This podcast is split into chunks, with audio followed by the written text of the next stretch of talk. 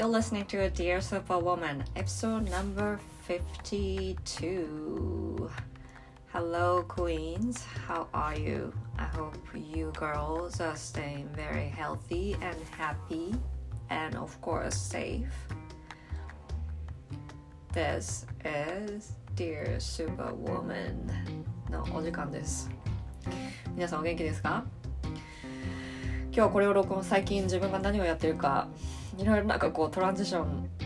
トランジションの時期みたいでいろいろなんかこう生理コーチ以外にもですね サイキックリーディングをバンバンやり始めたりとかして今トランジションタイムの今田真理子です。お元気でしょうか？今今日ニューヨークこれ録音してるのがですね3月の27日ニューヨーク時間の3月の27日の午後なんで正午近くなんですけども今日はですねロングアイランドはとっても良い天気で素晴らしい日です。朝からですね無料の Facebook グループでお話ししてヨガもやって今日とっても良い日になりそうです。まあこの無料の Facebook グループスーパーウーマンのランジはですねインスタでもですねこのポッドキャストでもそんなにこう言ってないそのかなり詳しい栄養素のこととか生理のこととかお話ししていますのでぜひお越しください。今日はこの生理クイズ選手権の解説をやったんですけどこれがまあスクリーンシェアがうまくいかなくて同じことを2回も説明してしまってでもそんな中でもですね辛抱強く聞いていただいたこのグループ内の素晴らしい皆さんありがとうございました。で話は変わりますがこの間ですねあのインスタかどっかでインスタかツイッターかちょっとどこ忘れちゃったんですけどそこで紹介したかと思うんですけどあのターゲットというお店があるんですけどスーパースーパーっていうかこのウォルマートみたいなそういうこう量販店みたいななんかそういうとこ量販店でもないから、まあ、あるんですけどそこでグルテンフリーのオレオを見つけちゃったんですね。で私クッキーは食べないんですよ。やっぱその小麦粉が入ってるんで。だけどグルテンフリーって言ったらなんかもう食べちゃいたくなりませんか？私はなんかそうなんですけど。で先週ですね1週間ずっと食べたんですよね。でまたそのアメリカのそのオレオのサイズってなんかこう日本だと多分日本の倍ぐらいあると思うんですよね。1個のこの買う単位が。もうね食べちゃうんですよ。でも美味しいからオレオ。で1日2個限定にしてクッキーその そのクッキーをオレオを毎日食べたんですよね先週1週間。ずっと。で1日2個だったら別に大したことないでしょって思うでしょそれがね私の体には全然合ってなくてですね相当ダメージだったんですよ。で食べ始めて3日目ぐらいから便秘になり4日目ぐらいからすんごい疲れちゃってで疲れちゃうもんだからさらになんかこう甘いもの食べたくなってで甘いもの食べてるとクッキーとか食べてるわけじゃないのになんか常に甘いもの食べたくなっちゃったんですよね。しかも寝起きは最悪だしなんかなかなか寝つきが悪かったりとかするしもうね本当ダメでした。でも美味しいから食べちゃうんですよね。まあねあの皆さんもこのたまに甘いもの食べるなら週に1回とか2回とかね友達のところに呼ばれたりとかパーティーとかがあってお呼ばれした時に食べるくらいなら全然いいと思うんですけど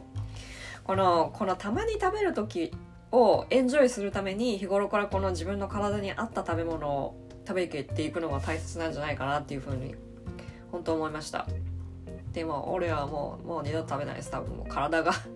教えてくれたので。体がもう食べないでって言ってるのにもかかわらずなんか食べちゃったんですよね。あれはいけなかったです。でまあ食べ物の話が出てきたところで生理不順や生理不順生理不順だって。生理不順や生理不順。生理痛や生理不順でお困りの方たちのためにですねその基本の栄養面をサポートするためにのお買い物リストっていうのを作りました。でこの PDF はですね私のインスタグラムからゲットできますのでぜひお持ちになってくださいませ。さてさて今日のゲストなんですけどもインテグレッティッドヒーリング IH いわゆる IH をプラクティショナーの方誰もがご存知の滝口泉さんです。泉さんは他にもいろいろなことをやっていてピラティスの資格持ってて講師だったりとかマヤ文明マッサージですね。アルビゴママヤアルアルビゴマヤマッサージっていうんですけどとかですね。ヤムナボディローリングマッサージとかの先生だったりとかですね。いろいろやってます。でなぜ私が彼女になんかこうにゲストに来たか来ていただきたかったかっていうとですねやっぱ彼女はそのホリスティックにこの体と心をつなげて自分がその女性としてこう楽しく生きていくのをお手伝いするっていうミッションがですね私はすごい共感したんですね。で彼女のミッションはこの彼女あの泉さんのウェブサイトにあるウェブサイトこのアルファな女性っていうウェブサイトがあるんですけどそこにあの凝縮されてると思います。彼女のそのウェブサイトですね女性でですね頑張り屋さんでがむしゃらに人のために一生懸命になって自分をほったらかしにしている女性がもう一度感じつながることを目的とした地球のクラスのためのウェブサイト。なんですこれはもう本当に私彼女のミッションだと思ったんですけど勝手に泉さん間違ったらごめんなさいね。でこの泉さんなんですけどまああの IH って私はもともとその IH っていうのをうんと美穂さん野口美穂さんから一回やってもらったんですよね。でそれがすごい面白かったんですよ。で彼女がその泉さんを紹介してくれたんですけどまあインテグレッテッドヒーリングってどういうものなのかっていうのはまあ私の口で説明するよりも泉さんがこの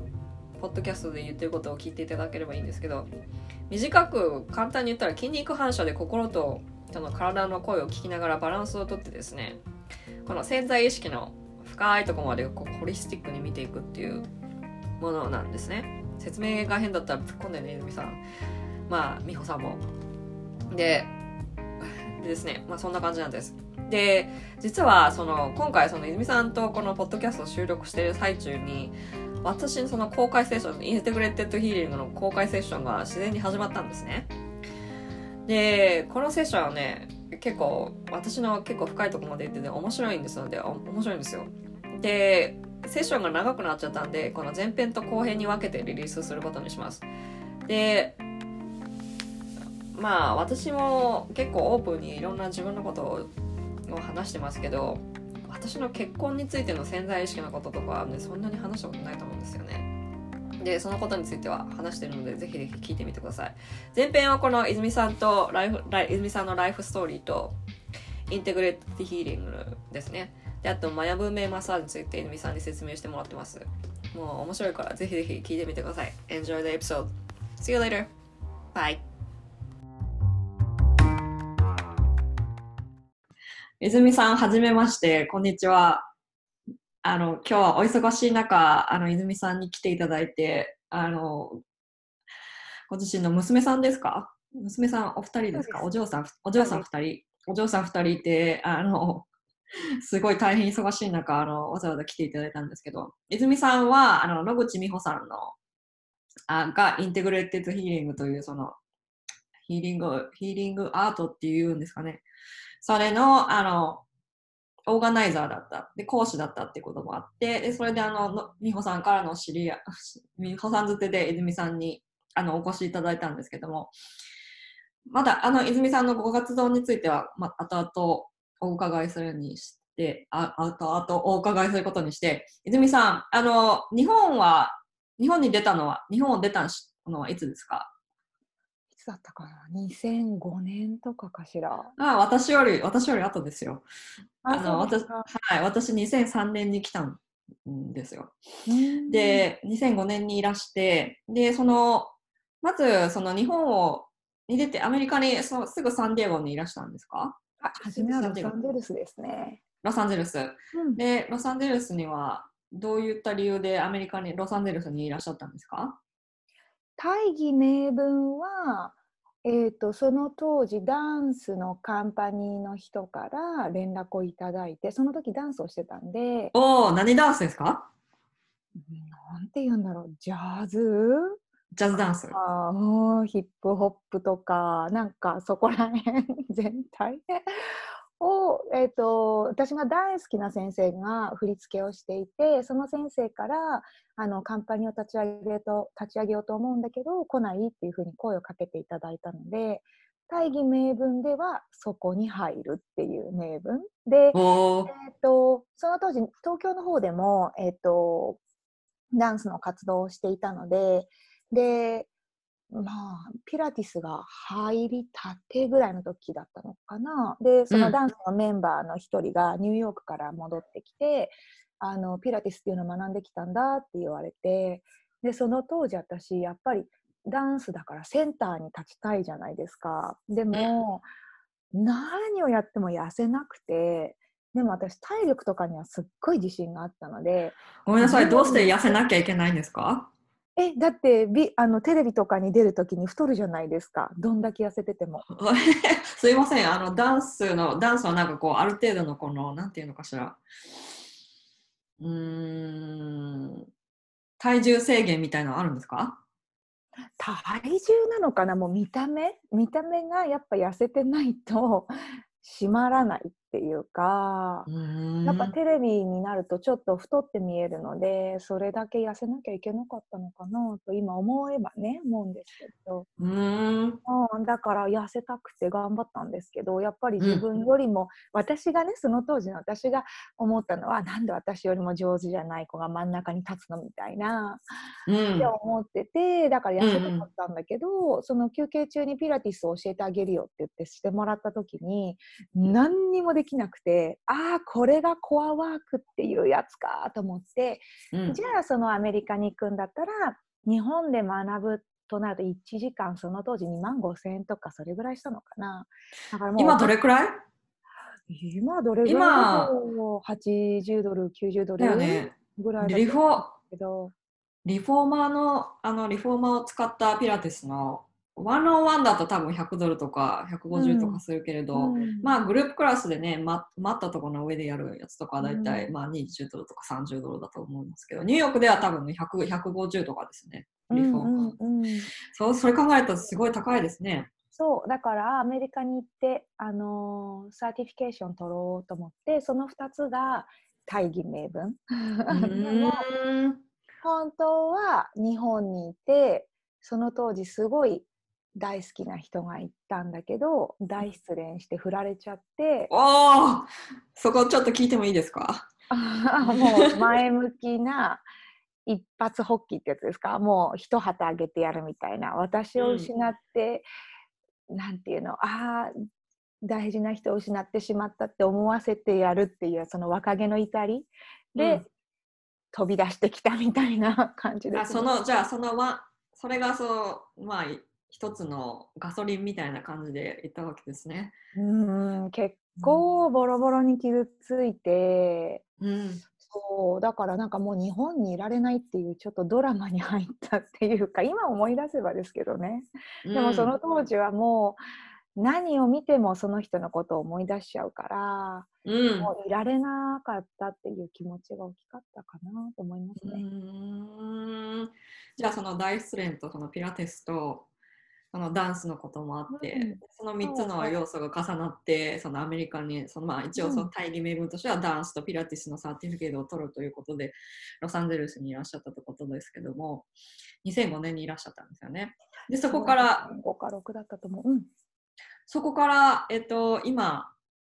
であごめんなさい。ご出身は日本でのご出身はどこですか？私静岡です。あ静岡。静岡は何市ですか？御殿場っていう。御殿場、御殿場、私、あの、肌野ってわかりますか？肌野わかりますよ。はい、肌野近いじゃないですか、御殿場から。肌野、私、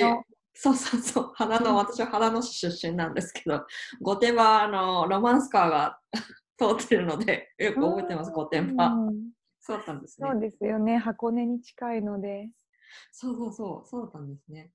で、ロサンゼルスからそれでに、ロサンゼルスに2006年、5年から6年、どちらかの間にいらっしゃって、で、そこで、あの、ピラティスのサーティフィケートを取るということだったんですけども、そこ、うん、そこの活動はどんな感じだったんですか？そこから。アメリカに来てからも、サーティフィケートへの道はそんなに？あそう。あの結構やっぱ体のことを学ぶのが好きだったので、うん、えっ、ー、ともうトントン拍子でしたね。なんかそこのオーナーの人に私のところにいてほしいみたいな感じで言われたりとか、でも、そのやっぱり大失恋ってさっき言ったんですけど、うん。それが、なんて言ったらいいんだろう、本当の気持ちとかをもう全部押し殺して、とにかく前に前に進んでいかないとっていう、まあ、うん。ポジティブシンキングだったので、うんうんうん結局そこから1年したら、もう肌がぐちゃぐちゃに荒れちゃって、アメリそれはアメリカに来てからですか？そうです、そうです。うんうんうん。アメリカに来て、そう、もうなんか手とかも象の皮膚みたいな感じになって、赤くてただれて黄色い液がずっと出てっていうのがうん。あって、で、もうそんなのダンスの舞台にも立てないし、レッスンもできないし、ちょっとでも動くともう顔がパンパンにもうフグみたいに腫れちゃって、だからそこからうわどうしようと思ってステロイド剤そのなんだっけいろんなロサンゼルスで有名ないろんな先生に行ってあるアレルギー科皮膚科医ってもういろいろ転々としてステロイド剤を結構使ったんですよね。もう注射も、飲むのも塗り薬も、うん。そしたらあの1年後ぐらいかなに、うん。あのもう左目が見えなくなってきちゃってであれ？と思って眼科に行ったらもう白内障です。だからその当時20いくつ？で白内障になってそれはステロイドでってことですか？ステロイドの副作用ですってその時に言われてうん。だからもう目手術しましょうって人工球にしましょう人工の玉にしましょうみたいなぐらいまで言われてうん。でいやこれは困ったと。思って皮膚科のそのその当時だからアメリカで5本の指に入るぐらいの皮膚科医の先生のところにアポイントメントを取るって私のクラントさんが言ってくれてでうんそこに行ったらもう一言あのステロイドをもう使いたくないんだったらその皮膚で一生生きてくださいって言われて。いやわなんかもうもう血の気が引くっていうかーうん。なその日の帰り道どう帰ったか覚えてないぐらいですね。でわそこからもう西洋医学はダメなんだって頭打ちを食らってそしたら、えー、と友人が東洋医学に行ってみたらみたいな針とかはやってみたらって言われて、ーもうなんか藁をもすがる思いで、うん。その東洋医学のところの先生だ大学があったんですけど東洋医学の大学が LA のダウンタウンあダウンタウンに？うん。そこに行ってそうしたら全く違う世界だったんですよねそれが。うん。なんかあうんのー先生が来て大体あの西洋の先生ってパーって症状を見てはいじゃあこのこの薬ってなんか薬を処方されに行くっていう感じ？うん。病気を治すっていうよりは。うん。で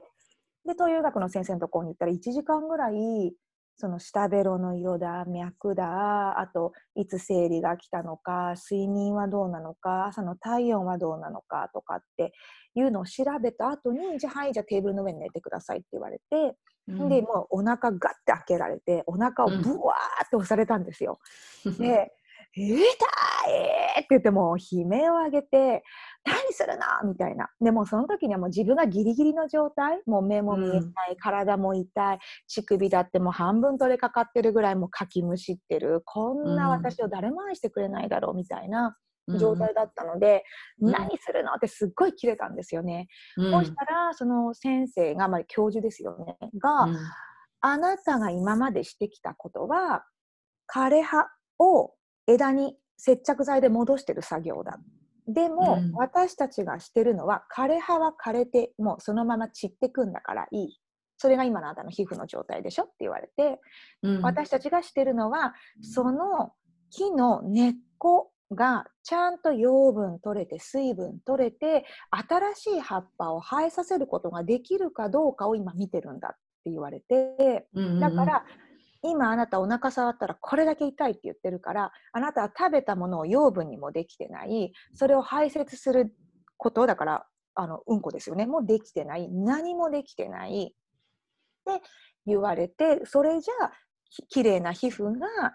なんか綺麗な葉っぱが出てくることはないわよ。って言われたんですよね。でもそれがすごい納得がいって、うん。あーなるほどみたいな。で、うん針を置き針をされてうん。20分ぐらい経ったら体の熱がさーってさーってなくなるのを感じてへえ2年ぶりぐらいに厚さがない状態になったんですよね。それはみたいな、うん、皮膚が痒くなってて熱くなる感じですか？熱くなってるから皮膚がかゆいって感じ？うんうん、オッケーオッケーオッケーオッケー。もう熱がすごいこもっちゃってるみたいうんうんうんうんな。うん。うんそうそれで通い続け23年ぐらいもう本当に毎週23回通ったんだけどうんその3年目に先生に「あなたみたいに治らない人は見たことがない」「私の何万件の例の中でもない」「私はもうあなたを治せない」「もう来ないでくれ」って言われて。今となってみれば本当にブレッシングだったけどもう本当にありがたい言葉だったけどその時にはまたみなんつうのそのね皮膚科医の先生に一生これで生きてってくれって言われた時のような気持ち。えー、私のこと見捨てないでみたいな。誰か直してみたいな、でもそこであのまたやっぱり人が現れて今度はあのフランス人の女の子が食事を私変えたら全然違ったのよみたいな。だそういえば、あのドクター・チョウっていうんだけどそのあの教授がドクター・チョウが食べるもののこと言ってたなと思って、でそのフランス人の友達から紹介された栄養の先生のところ行って血液聞かれてあなたの血液がハンドルできるのはこの食べ物ですっていうリストを渡されて、もうそれが今まで体にいいだろうと思って食べてきたものが全部ダメで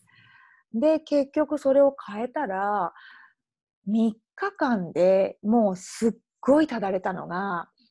良くなってきたんですよ。で今までも象みたいに食べてたんだけどその食事に変えたら腹な皿のお皿の3分の1ぐらい食べてもお腹いっぱいみたいな。あ、あんだけ食べてたのって自分に必要な栄養素が入ってないから脳がまだまだって言ってたんだみたいな。だから1ヶ月しても全部きれいになって。あわあ治ったーって思ったらまた1ヶ月後にポツポツ出てくるわけですよね。はあ、うんなんだろうと思ってそのダイエットをストリクトにやるんだけど、もううまくいかないみたいなことがあってっていう、そうそっからどんどん自分が潜在意識の枠に入っていくっていうかその自分の本当に腹を見るってことですよね。ーうんで最終的に出会ったのがキネシオロジーってその IH インテグレティッドヒーリングの、うん。ともう大元になるんですけど筋肉と潜在意識はつながっているから筋肉の反応から私の内側が何を伝えてるのかを聞いていきましょうっていうメソッドにメソッドモダリティにあってうん。でその時にあこれはいいかもと思ってその LA のダウンタウンにいる先生のところに通ったんですよね。その講習会にそれを使えるようになるために。20日間ぐらいか、3週間ぐらい通ったのかな、うん。その時にあの私はもうそのリストの中に入ったのは小麦粉がダメだったんです。でも、うん。小麦粉って美味しいじゃないですか。ラーメンうどんね。そうめんもうパン全部に入ってるしうん。だから私は小麦粉が食べたいって言ってでその筋肉の潜在意識筋肉と潜在意識をつなげるキネシオロジーっていうのでそのアレルギーも取ることができるっていうからその先生のところに行って、私は小麦粉が食べたい。で小麦粉を持つわけです。で筋肉が強くなるか弱くなるかっていうのを見ていくのをするんですけど、その小麦粉を持ったらどんなに頑張っても筋肉が弱くなっちゃうんですよ。あれあれ？って言ってでその先生がチャチャチャチャチャってなんかいろんなことをするとうん。今度また小麦粉を持つと筋肉がガチッと強くなるんです。でうん。筋肉が強くなるってことは臓器全部筋肉でできてるじゃないですか。収縮運動もするし。だからあなたのこの筋肉腕の筋肉の力が抜けるってことはこれを食べたら臓器の筋肉の力も抜けちゃう。だから未消化になる。だからアレルギーになるってことですよって言われて、なんか今うん。強くなったから大丈夫ですね、はいここから24時間見ちゃダメ触っちゃダメ食べちゃダメですよって言って24時間全くそれから触れずにまた次の日に行くと小麦粉持ってると大丈夫になるわけです。でやったへーー。小麦粉食べれるってなってうん。でもまた小麦粉食べるとどんどん体が弱ってくんですよね。ほいであれ？と思ってもう先生に3回ぐらい同じ調整をしてもらったんだけどその小麦粉で大丈夫っていう。で毎回体の筋肉が強くなる。自分も感じてる、でもダメになっちゃう。かゆみが出ちゃうっていうのでもう先生にイチャモン。もう先生やめた方がええんちゃうみたいな。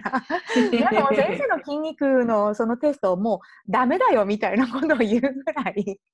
うん、もう失礼な人だったんだけどそうしたらその先生に、まあ、私泉なのでズーミって呼ばれてるんですけど、うんうん、ズーミ一つね僕気になったことがあるんだけどって言われて、うん、何ですか？って言ったら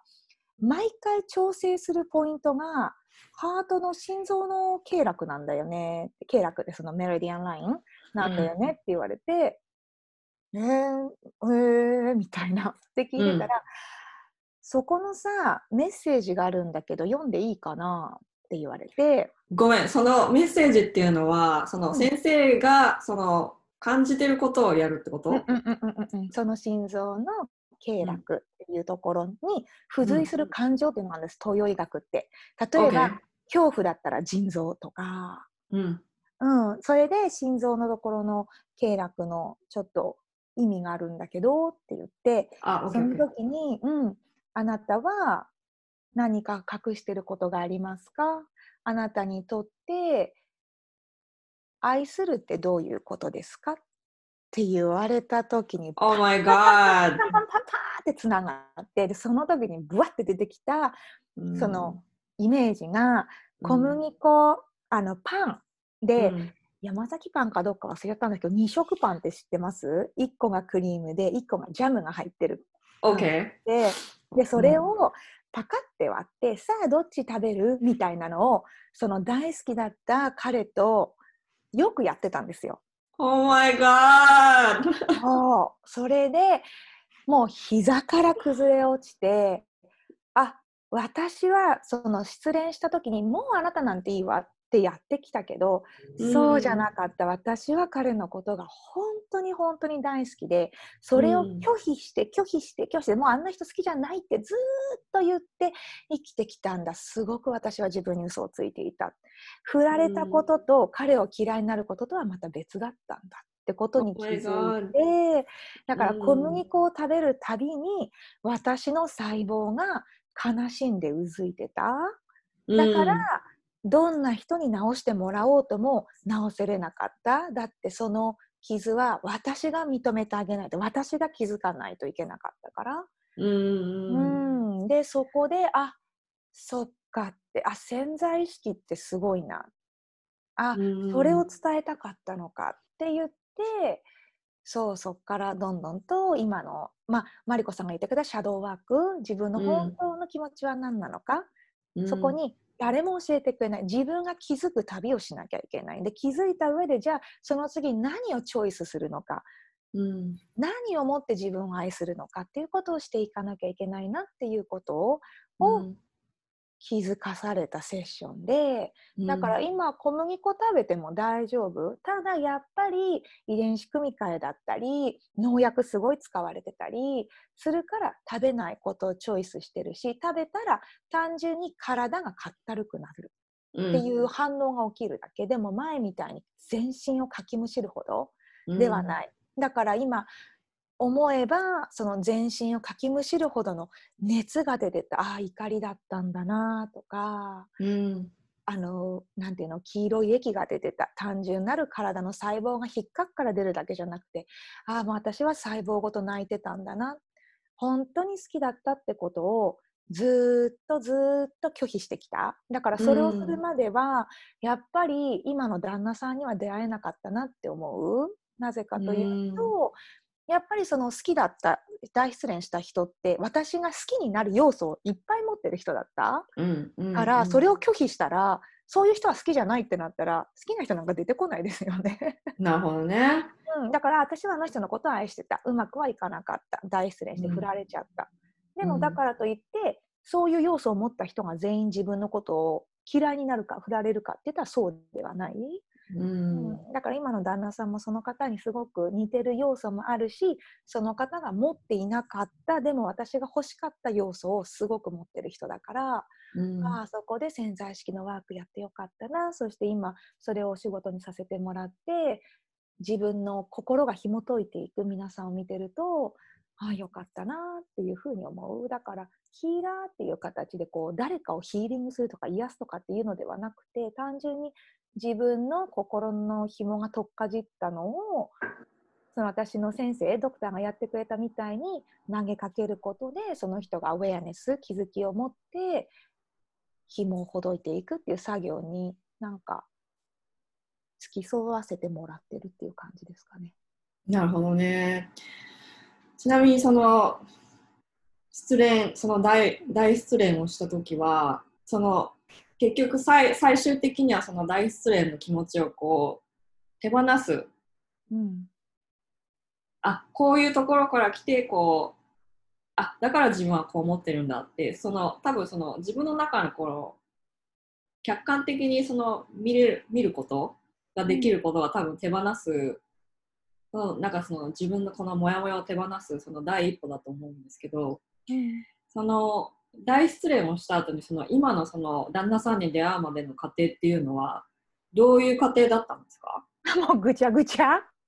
だってもう自分の心封じてるから。うんその最終的にはその旦那さんに出会うまでその完全にこうどういうか今ももう手放されてる感じはあるんですよね。で大失恋の後。でもやっぱり人間ってそんな単純じゃないっていうか、うんうんうん、だから結局その旦那さんに出会うまでに何年かかった？8年ぐらいかかったのかな？だからもう嫌だ嫌だって言って、で結局、うん。大失恋した後って私が知ってる女性ほとんどだけど自分よく冷静になってみたらこの人好きじゃないのになんでこの人のところに行ったんだろうっていう人のところに行っちゃうパターンが多くて私まさしくそれでもう自分が愛して振られるなんてもう嫌だって思うから自分のことを愛してくれる人をまず選ぶわけですよね。も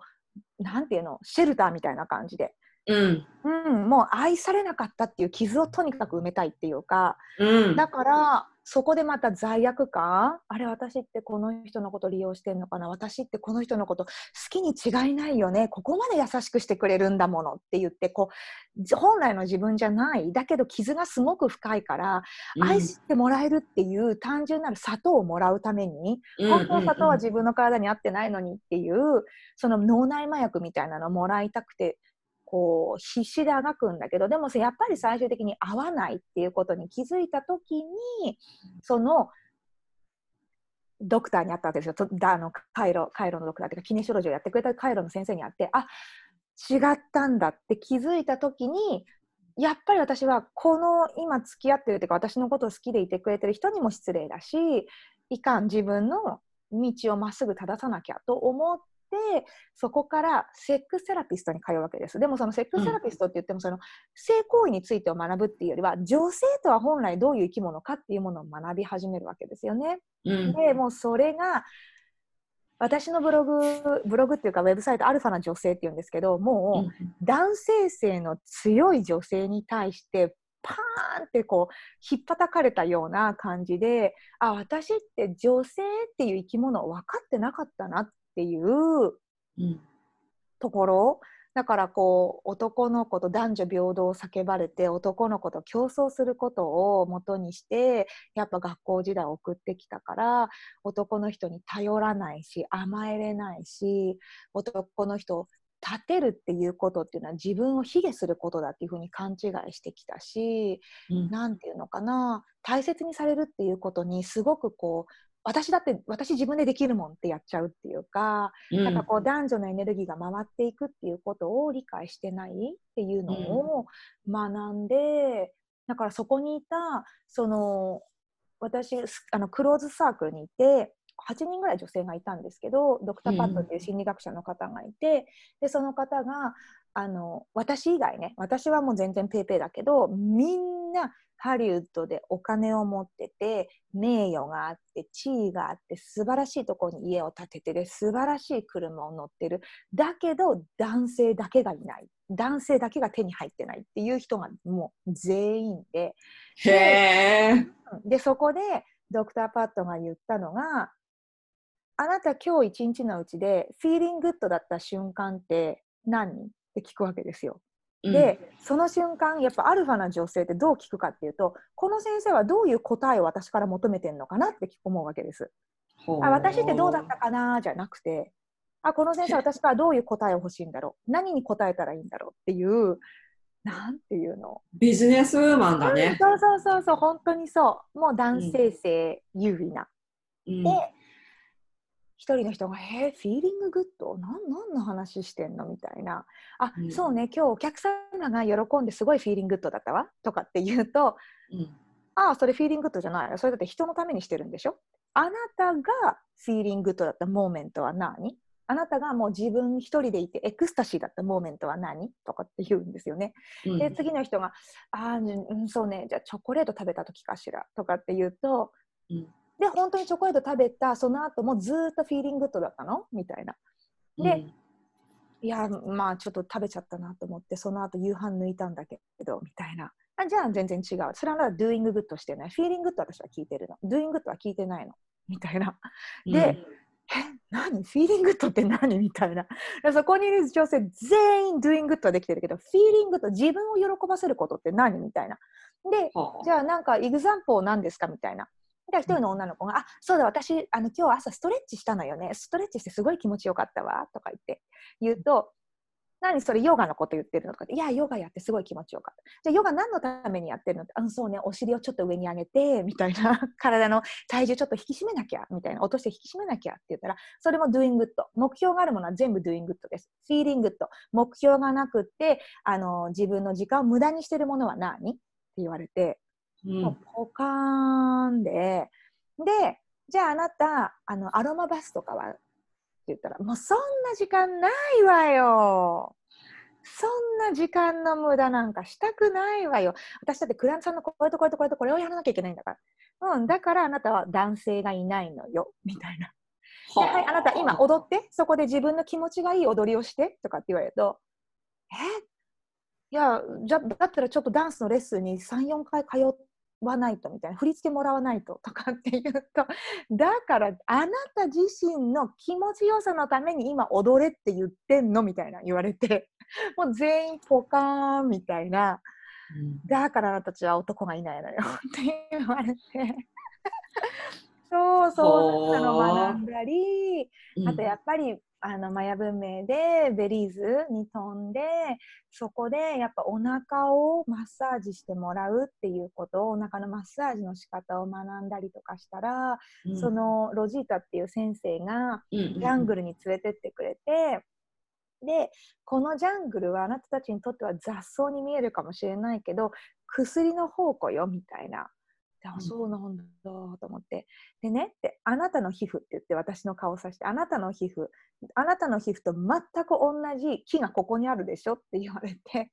その木がもう皮がベロベロベロベロ剥がれてる木だったのね。うんでその木のあなたとほら同じ表情でしょ？だからこの木を3時間煮込んで3時間冷まして飲んだらあなた治るからもうそれ自然が教えてくれてるからみたいに言われてえー？って思ってでそれを先生がそのバークその木の皮を剥いたのを3時間煮込んでもう魔女みたいにで冷ましたのを体に塗って飲んでもう泥水みたいな味がするんですけど、うん。飲んだら本当に赤ちゃんの生まれたてみたいな肌になったんですよ。わーお。それどれくらいどれくらい？あもう3日間ぐらいで。わーお。そう。でえー？ってなってみんなもそれを見てるからはあって言ってもう一回ジャングルに行く授業があってでその時に「はいじゃああの子宮にいい葉っぱはどれ?」みたいな。でそれをこうやって見るとやっぱ子宮子宮っていうのかな？卵巣とか子宮の形をしたものの葉っぱがあったりとかうんあとあのじゃあ男の人のあのなんていうのかな？あれが元気になるものはどれ？とかって言われるともうみんなでその形になってるものを 見つけに行ったりとか。すごい面白くて。だからあ私たちってなんかそれぞれ役割があって全部オールマイティーにする必要はないのかもしれないみたいなことをそこらそこら辺でようやく徐々に徐々に気づいていくっていう。これは一人でってこと？一人でオールマイティにやる必要はないそうそうそうそうそうです。オッケーオッケーオッケパー。フェクショニストになる必要がない、そつなくなる必要がない、うん。っていうのをどんどんとやっていって、で、最終的にそのドクターパッドのところで、あの前の人との縁を切るっていうワークをするわけですよね。ーわあそれはすごいね。そう。でそのなんか手紙を書くんですけど私はあなたのこういうところが好きだった。こういうところが嫌だったこういう人をこれから歩んでっていくみたいな決意文みたいな手紙を書いてでその後にそうその後にそのインテグレットヒーリングのセッションでマチルダが来た時に、えーっとあそうだった自分の信じ込みを手放すっていうのがあってでそれをそうそうバックワークしたんですよね。その自分は愛される女性であるみたいな、私は他人と関わっても大丈夫であるとか私はオールマイティでなくても大丈夫だっていうオールマイティじゃなきゃいけない私は他人とはうまくやっていけない人間だ私は必ず振られる人間だっていう信じ込みがやっぱり植え付けられたからそれを取る作業をインテグレートヒーリングでやった3日後に今の旦那さんと出会ったんですよね。わーだからもう本当にいろいろとワークショップはいっぱい受けたしうん潜在意識のワークもいっぱいあったしうんそう旦那さんと出会ったのは裸のワークショップで出会ったんですよ。参加者全員裸っていう。本当そうでも私はやっぱりもう全部がチョイスなので裸になってもいいよ、裸にならなくてもいいよっていうワークショップだったんですけど、うんうん、なんかはいじゃあ今から皆さん服を脱ぎたい人は脱ぎましょうとか言って。わ私はやっぱり人間ってすごいなと思うのが自分の見たい世界聞きたいことしか聞こえない。だから先生がそう言って、もう全員目をつぶって私も目をつぶって周りがガサガサガサガサって服を脱いでるんだけど、うん。そんな服なんか脱ぐわけないやんって思ってるわけですよね。うんではいじゃあゆっくりと目を開けてって言って目を開けると全員が真っ裸で私だけ もうジャケット着てスカーフ巻いてみたいな。うんね、そんなんとか、なんかいろんなワークショップ受けましたね。だから、うん、いろいろやって、そこの旦那さんに出会うに至る。でも、うんやっぱり人間って先ほども言ったけど、複雑な、ね、動物だから、一つのことが手放せられたかって、はい、じゃあ全部が良くなりましたっていうことはないっていうか、だから、うん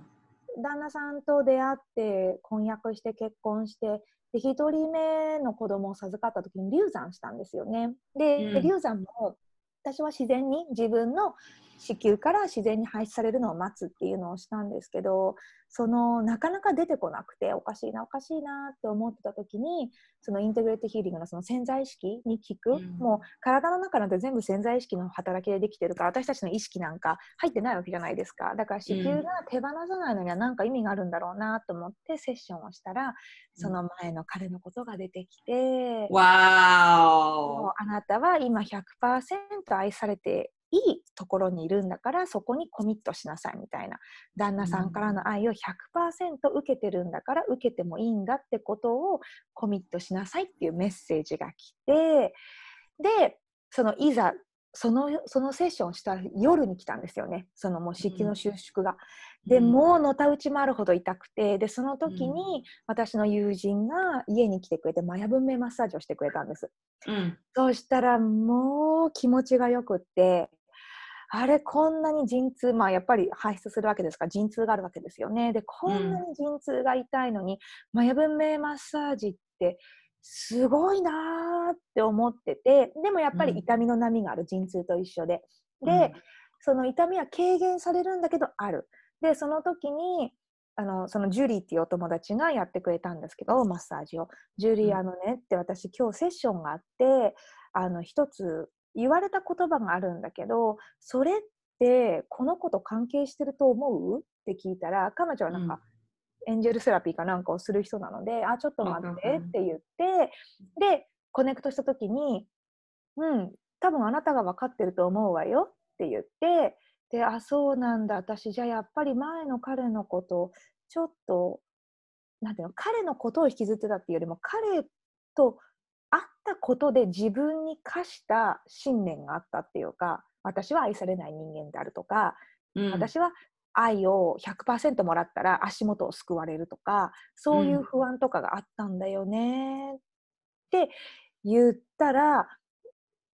ジュリーが「うん」って聞くその瞬間に「Yes, マミー」っていう声が聞こえてそっからピタッと痛みが止まったんですよね。わであそれをこの赤ちゃんは教えに来てくれたんだっても思ったら泣けてきて泣けてきてだから、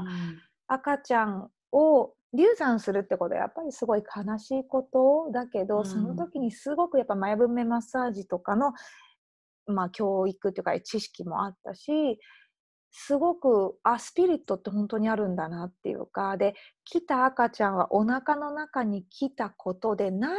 か愛について私たちに伝えに来たんだなってすごいその時に思って、うん、だから流産ももちろん中絶にしても何か愛を伝えに赤ちゃんは来たんだなって思うからその経験で前とは全然違う形でそのいろんな物事を見れるようになりましたよね。だからそれが多分私の中では最終札だったっていうかその前の大失恋の彼のことを手放すのに、うん、あそこまでやっぱり1415年かかったのかなって思いますね。わかる。なんかねその泉さんの話を聞いていて思うのはそのこれをやったからこれが手放せるっていうんじゃなくて、うん、これをなんか一つ小さなことを手放すとそのそれに関わってる他のことをこう手放したり手放したりできるようになったりとかしてこういろんなことがこう少しずつほぐれていく過程ではあるんだよね。だけどだからこれ1個やったからってこれが全部一気に解決するってさっきも泉さんが言ってたように、そういうそういうなんか簡単なことではないのよね。うんうんうん、そうで泉さんがそのご経験されたマヤ文明マッサージなんですけど英語で言うとこのアルビゴマッサージ、うん、マヤマヤアルビゴマッサージって言ってこれはまあアメリカでは結構プラクティショナーの人結構いらっしゃるけど日本にあんまいらっしゃらないでしょ、うん、で、ね、このマヤ文明私もその子宮筋腫があるんですね。で今その子宮筋腫が2個くらいあってで少しずつだけどやっぱちょっと大きくなってきて、まあ取らなきゃいけない時が来ると思う、いずれ。まだ、まだなんだけど、それは。うん、で、その、なんていうの、サイキックじゃないんだけど、その栄養とかも、栄養とかあと、何だったかな。その、なんていうのか分からないそのエナジーヒーリングも入っているんだけど、その栄養も見て、そのサプリとかも、その、イントゥイティブヒーリングかなんかで、これはいいですよ、これはあまり体に合ってませんよとかっていう人、ちょっとなんていうかよく分からないんだけど、そういう人が私もにいて、その友達でいて、その人にいろいろ見てもらった時に、あなたはマヤ文明マッサージをやらなきゃダメよって言われて、で、その、でもマヤ文明マッサージのその、なんていうのかな、その、触りだけをのものをなんかこう説明書みたいなのをもらってその人から。でそれをちょっとだけやったんだけどあんまりなんか多分この多分本当のそのプラクティショナーの人のところに行かなきゃ行ってやらなきゃいけないと思うんですけど、そのもともとそのマヤ文明マッサージっていうのはどういうことをするものなんですか？多分お腹ももちろん子宮周りのマッサージだと思うんですけど、うん、普通のそのお腹自分たちでやできるようなそのお腹周りのマッサージと何が違うの？うん。マリコさん触れら触られることとかどんな感じがしますか？触られるってその人からってこと、うん、知らない人から触れるのは嫌よね。うん。あでもちろんその旦那から触れるのは全然問題ないんだけどあんまりベタベタベタベタされるのは嫌？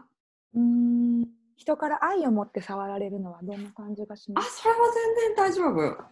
で、と、マッサージ？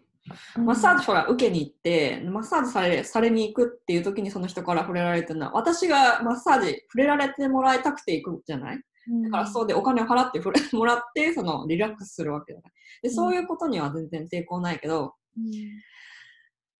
なんで抵抗ある多分なんかこうトゥーマッチななんかこう触ってもいいけどずっと触りっぱなしみたいな時々、私の夫がやるんですけどずっと触りっぱなしとかあってそういうのはもう嫌だからもうもうもういいでしょっていうところはある。あります、うん。うん、なるほどね。そっか。うん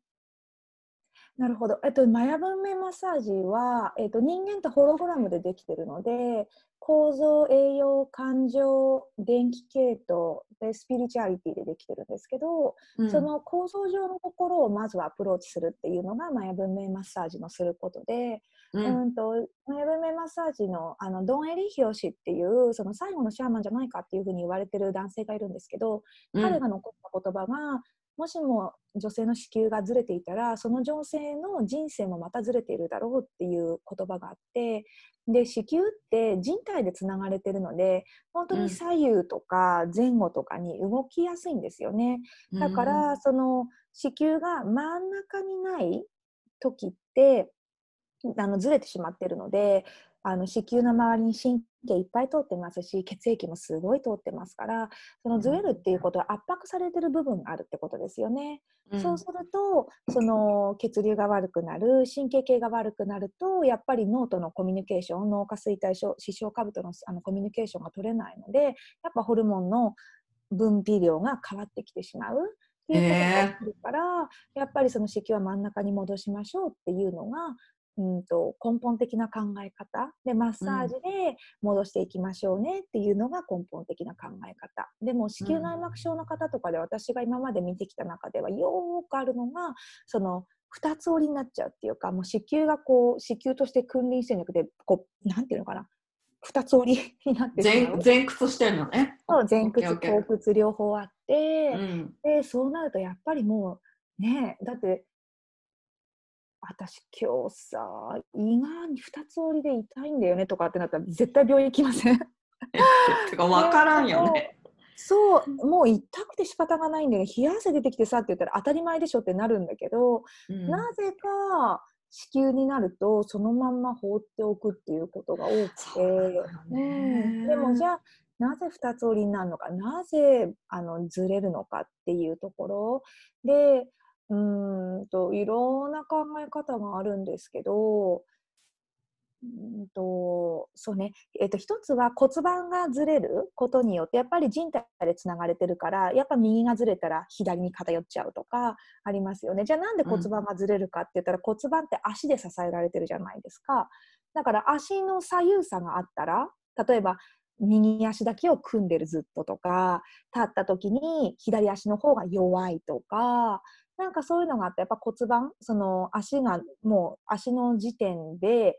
なんていうのかなずれてるっていうか左右差があるから骨盤もずれてそうするとその中に入っている人体でつながれてるあの子宮もずれちゃうっていうことがありますよね。だから、じゃああごめんなさいだからじゃないですね。じゃあなんでなんで足に左右差が出てきちゃうかっていうとそれもまた使い方っていう構造上の問題もあるけど私は感情の問題があるんじゃないかと思っていてでなぜかっていうと、足の筋肉前ももの筋肉後ろももの筋肉内ももの筋肉外側の筋肉ふくらはぎの筋肉足の裏の筋肉ってあるじゃないですか。それってそのさっき私がお話ししたその心臓の経絡の感情ってありましたよね。で、うんその前もも後ろもも内もも外ももふくらはぎ全部筋肉に一つ一つに感情があるんですよ。例えば、うーんとハムストリング、まあ、ももの後ろだったら罪悪感っていう気持ちとつながってるだからもしもそれがすごく強かったらもしかしたらその筋肉は使えないから骨盤がやっぱり後傾しちゃうっていうか丸まっちゃうとか、うん、あと前ももの筋肉っていうのは自分とつながる他人とつながるあともう一つは神様とつながるっていう意味があるのでもしも前ももの筋肉がうまく使えない硬くなっちゃってたりとかパンパンに張ってたりとかしたらやっぱり前に進んでいくことができない。でその自分とのつながりができないから前進する勇気がないですよね。他う人対してのつながりもないからそこでとどまって踏みとどまっちゃうっていうことになりますよね。うん。そうするとやっぱ前ももの筋肉が張ってくるので骨盤がそっちに引っ張られてあの子宮が前倒しになっちゃうとかなんかなんて言うんだろう。そのマヤ文明マッサージっておへそから、うん、違うな。えっとはえっとごめんなさいね。横隔膜から下のところ全部足も含めてワークするんですけど、うんうん、なんかその子宮だけじゃなくだから構造上ワークしているようで足もマッサージしてお腹もマッサージしてあなたはここに立ってていいんだよここの真ん中にいていいんだよっていうことをしてあげるワークだと私は思ってる思ってます。うん。でうん。私たちの体の中で真ん中にあるものって3つあるわけです。うん。一つは鼻、一つはハート、でもう一つは子宮が真ん中に君臨してるんですよね。鼻って私ね、僕ね、やるでしょ？うん。指で指しながら。ハートも私ねってやるじゃないですか。手に、胸に手を当てて。で、子宮も私ねっていう意味があるって私は思ってて、で、じゃあなんで鼻に手を当てて私って言うんだろうって思ったら、鼻から呼吸しないと私たち生きていけないから、生きるってことを示すために鼻が真ん中にあって、私ねっていうふうにやる。で、生きてく、単純に呼吸して生きていくだけじゃなくて、人とつながっていかなきゃいけないから、ハートに手を当てて、私ねってやる。で、もう一つ子宮っていうのは、本当に本当にちっちゃいちっちゃいもう、な句読点の点ぐらいにちっちゃいものを、から人間っていう一人の人間を作り出せるぐらいパワフルな場所、子宮は。うん。だから私はこの人生の中で何かクリエイトすることができるんだっていうその3つで私たちって生きてると思ってるんです。うん。うん。呼吸をして人とつながって私私私自身が何かをクリエイトして他人に提供できる誰かに他者貢献できるっていうこと。だから、でもその他者貢献っていうのはその犠牲の愛とかとは全く違って私がクリエイトしたいものをクリエイトする。私がクリエイトできるものをするっていうこと。自己表現ですよね。だから、うん。だからその子宮の中で子宮を真ん中に戻すことで私なんてとか私はとかその逆私こそがっていうそのエゴの部分に出てしまってるもの、そのバランスが取れてないものを真ん中にとなんていうのかな。整えていく。その、うん。点なんていうのかな。地と点をつなぐ。一直線のところ正中線を整えていくっていうことをするのがマッサージを通じて構造構造上のアプローチをしてつなげていくっていうのが私はマヤ文明マッサージだっていうふうに思ってますね。なるほどね。うん、ほとんどの女性に私はおすすめ。だって女性が私ってこんなことがクリエイトできるのよっていうもう絶対的に誰かに何かをしてあげたい動物だからその人たちが自分に自信を持って笑っていたら、こんなに世界が明るくなることってないんじゃないかなと思うので子宮内膜症の方筋腫の方チョコレート脳腫の方とかうん。あの妊娠するのにチャレンジな方とかっていうふうに婦人科系に生理不順の方とか言われるけど私は全ての女性が受けたらいいなっていうふうに思ってます。